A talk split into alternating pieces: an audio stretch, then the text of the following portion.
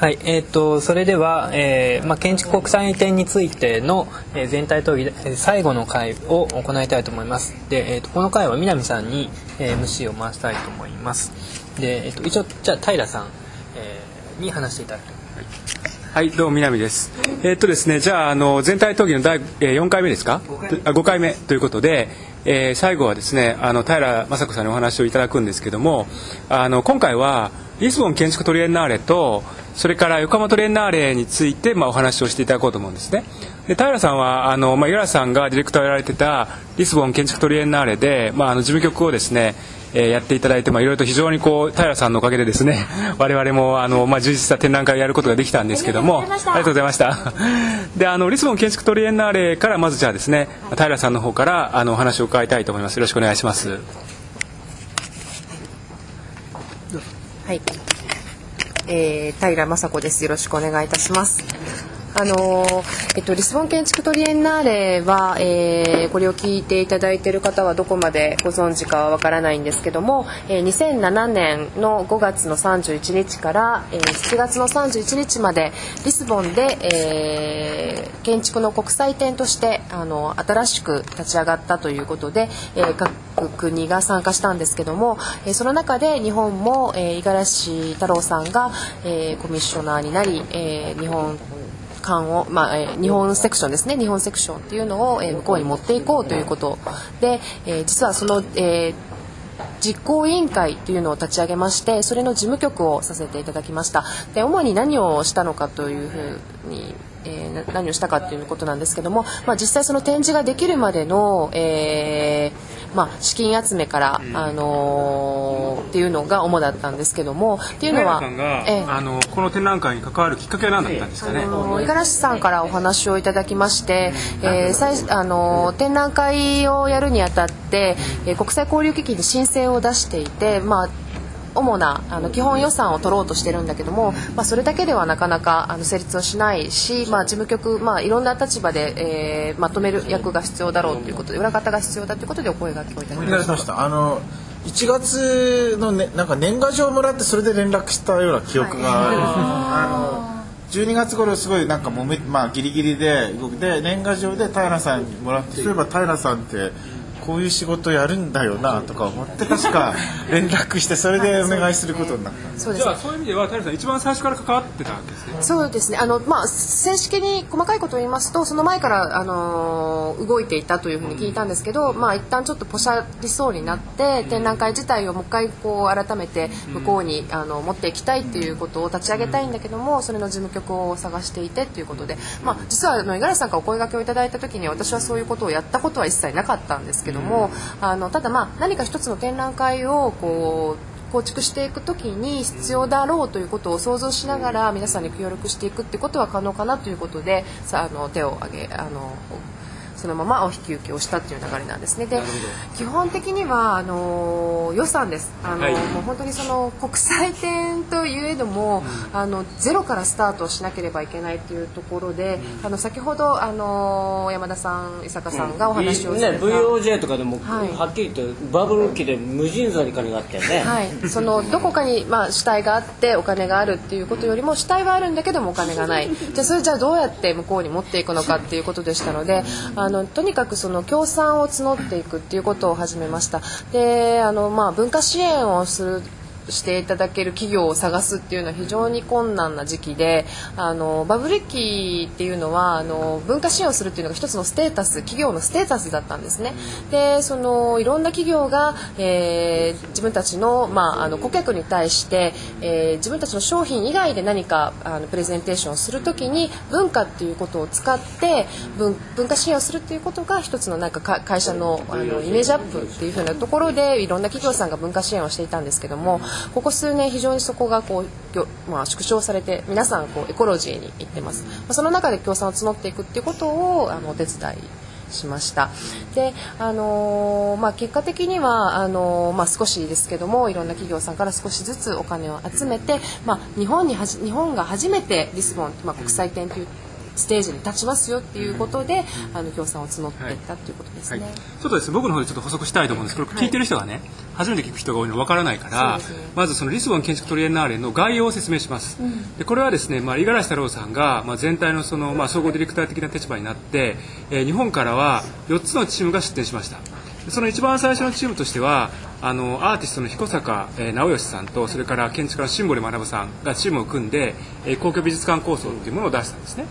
それから、えーとまあえー、と北川圭介さん、えー、名古屋工業大学の北川圭介さんが、えー、北川圭介さんの研究室じゃないやなんだっけナックか、うんえー、名古屋建築会議プラスナックみたいなプラスナックみたいなね、うん、名古屋建築会議で、まあ、実質的にまあ北川さんがかなりやられてたんですけども、あの、まあ、そこでチームとして、まあ、あの出展してた。でまあ、みっつめはですねあの僕の方の研究室であの、まあ、国士舘大学の南研究室の方で、えーまあ、あの東京のリサーチとプロジェクトということで展覧、あの展覧、えー、展示させていただいたんですね、うん、よっつめとしてはあの伊坂さんとそれから田井美紀夫さん、えー、伊坂幸恵さんと田井美紀夫さんの建築家のグループが、えーまあ、建築家×写真家っていうそのテーマで、ね、あのじゅうにんぐらい、うん、あのコラボレーションですね、うんえー、出されるということで、まあ、都合よっつのチームがあの展示をするというような形になってですね、はいはい、すいませんどうぞ、はい、あのそうですねそれであの五十嵐太郎さんが東京というテーマで、はい、そのよっつのチームが、えー、それぞれ東京今の東京っていうのを切り取って提案をする。そうすると今実はこの会場には参加してる人たち多いんだよね。そうだね、そう、うん、そうですね半分今学生はまあ外すとほぼはちわりぐらい参加してる人だよね。いやそこまでいかないえだって学生は外してるああそうか、まあ、松田君もね関わってるからね。そう俺は関わ俺関わってないよね。俺と彼女あ帰国艇あれ帰国艇はちょっと名古屋建築会議ではないの。あのメンバーではあるよ。パラサイト部門でちょっと関わったでしょ。少しね。うん、本当 ど, どうだろう。コンマコンマコンマ れいてん 公表の時にいちぐらいじゃないかな。コンマ れいてんいち まあそうですね。でコンマゼロコンマゼロいちな。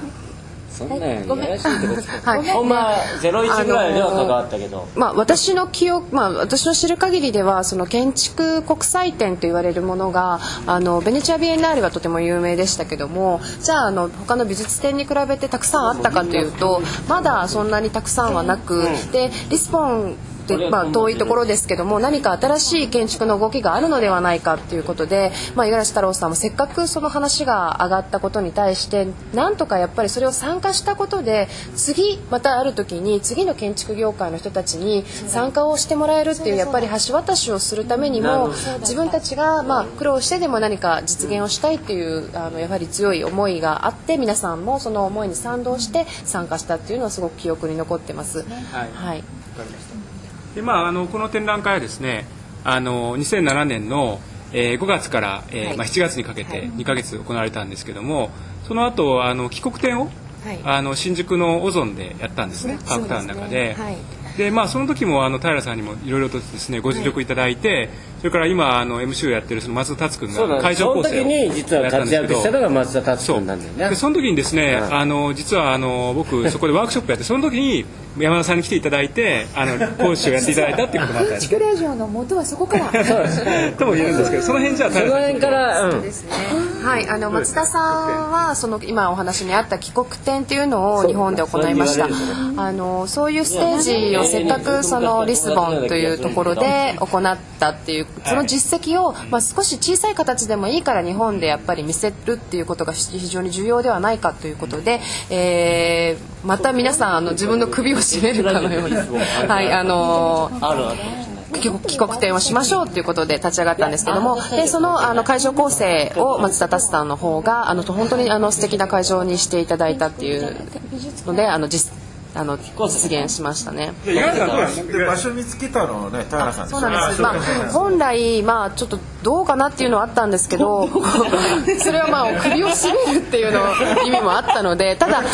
ま, まだ苦しみが続く。あのただえっと協賛その先ほどの協賛募りをしている際にあの帰国展やりますからって言って。はい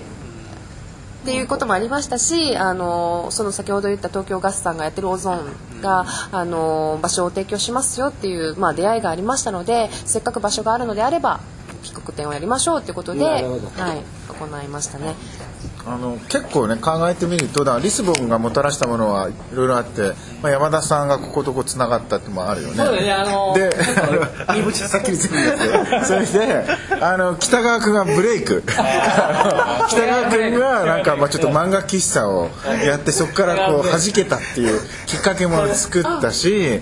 公共チームはまあそれをきっかけにして書籍化一応来年本出す予定なんですけど公共美術館の方のプロジェクトもそれに合わせたシンポジウムで出てきたしであと僕もベネチア・ビエンナーレのコンペがちょうどあったから割とリスボンとの相対化でリ, リスボンでこういうのやったからベネチアはこういう戦略でっていうので、まあ、あの勝ちにつながったと思うのですごいねいろんな実りを、はい、あの後にそういう意味では私個人的にもその協賛を募っていくっていうことがいかにその難しいことであの後ほどお話しする横浜トリエンナーレっていうと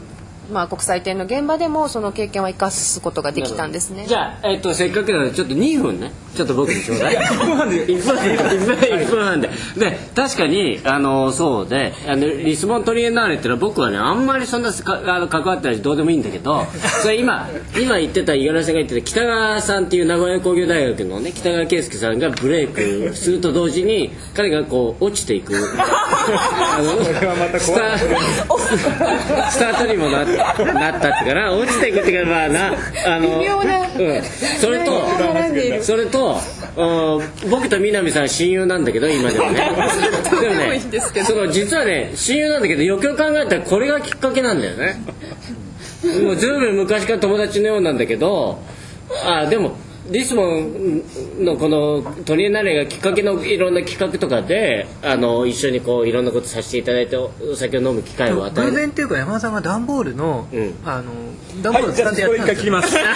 あの時間がね時間がないからこれ巻きますわ、はい、かりました次あの次の話題に移るけど、はい、あの横浜トリエンナーレ、はい、横浜トリエンナーレの話をあのしたいと思いますじゃあここで一回切りますあのじゃあこの横浜トリエンナーレがですねあの実はついこの間あの、まあ、行われていたわけですけどあの実はその平さんにですね、はい、今度は横浜トリエンナーレの話をちょっとしていただけますか。はい、あのーまあ、リスボン建築トリエンナーレは本当にその自分たちで全てをこう築き上げて国際展っていうステージに持っていかないといけない持っていかないといけないっていうことだったんですけど、はい、横浜トリエンナーレはあのもう日本で、えー、さんかいめということもありましたのである程度のその実績の中で組織が組織化されてました。で、あのーまあ、簡単に説明をさせていただくと主催っていうのが横浜市さんと国際交流基金、えー、っていうのがふたつが、えー、と主に自らお金を出してます。それプラスメディア協力っていうことで エヌエイチケー さんと朝日新聞そのよんだんたいが、えー、と主催になってるんですね。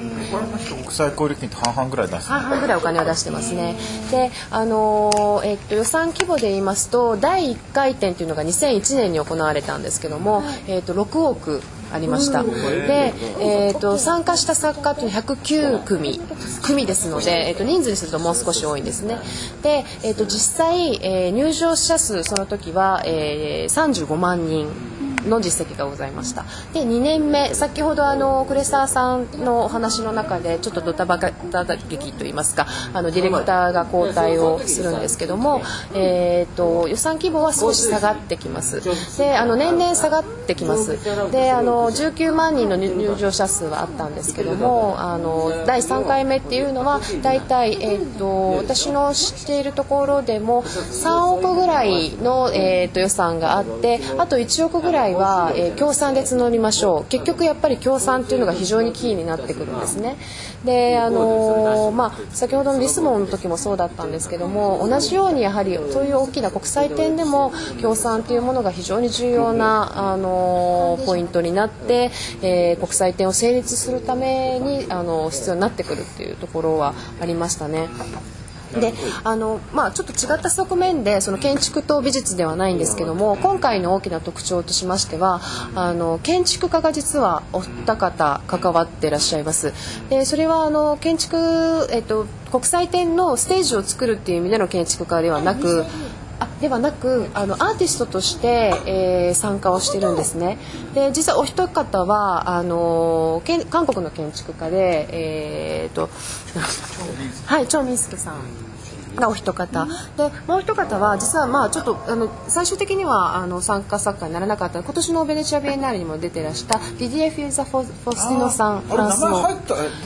あの最初入っていたんですけどちょっとあの最終的にちょっと折り合いがつかずあのあエルメスのってなんだっけそうですエルメスの、えー、と実は今回横浜トリエンナーレの中に出展、まあ、あの関連企画ということで、えー、エイチボックス という、あのー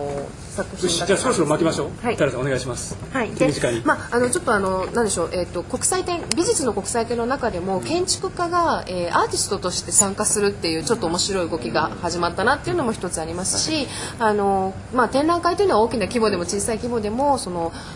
お金っていう意味では、まあ、いろんなところのいろんな方の協力っていうのが必要になってくるっていうことで、あともう一つやっぱり続けていくっていうのが非常に重要なポイントですね。はい、でそういう意味ではあの、まあ、リスボンも続けていくためにあのいろんな努力が必要だと思いますし、はい、横浜もあります。ちょっと僕に仕切らせてください。はい、あのえっと、最後にですねまとめますから、はい、じゃあ五十嵐さんと山田さんに一言ずつあの最後、はい、今回の全体討議ということでまとめていただくと、五十嵐さんお願いします。あの僕全体のまとめじゃなくてさっき 言, 言い忘れたことなんだけど、あの要するにリスボン建築トリエンナーレがもう一つもたらした副産物が実は平田昭久君の家の家で、あれは横浜のだから横浜トリエンナーレのあのプロジェクト何できたかというとリスボンの打ち上げの時に僕と平さんで飲みながらやろっかって言ったのが本当に実現したんだよ。だからあのリスボンがなかったら平田ハウスできなかったかもしれないと思うとあれも副産物なんだよねというあのだからまあ小さい規模であろうが大きい規模であろうがやはり何か成し遂げるっていうその思いと行動力っていうのはまあどのレベルでもあるっていうかできるんだなっていうのを思いました。じゃあ山田さん最後締めてください。お願いします。あのー、まあ今回国際展覧会っていうかねビあのビエンナーレとか、えー、トリエンナーレとか。えーと私のこのビジョンズオブジャパンとか、えー、私のじゃない私があの紹介した、えー、やりましたけどあの随分ねやっぱりこの社会情勢例えば僕の頃はやっぱバブル絶頂だった頃のやっぱりその展、えー、展示それに対して今そのかなり不況に陥っている時期の、その美術、えー、デザインの展示というものにのあり方っていうのは、まあ、随分違うんだなと、ね、だから今後そのやっぱり、えー、美術デザインっていうのがですねこの非常にこう世界経済が萎縮していくもっと萎縮していくと思うんですね。そういう中でどういうふうに、まあ、お金が、まあ、要するに集められないわけですよね。そういう中でどういうふうな展示を、まあ、が行われていくのかということがあの、まあ、自分自身が分かんないことと同時にですね、えー、ちょっとその動向をちょっと 見, 見ていきたいなというふうな、えー、感想を持ちました。はいすごいいいこと言ったでしょ、うんうん、まといいこと言ったでしょ。あのなんかインターナショナルかドメスティックかっていうのはすごい古くて新しい問題だと思うんですけどもこれはあのなんていうかこう語る上でねいろいろまだまだこうテーマがあるっていう気がしますので今後また改めてこのラジオであの取り上げていきたいと思います。あとなんか最後やっぱりグローバリズムとの関連もまあそれは今度にします。絶対に皆さんが締めようとしてるんだけどはいじゃあ皆さんどうもありがとうございました。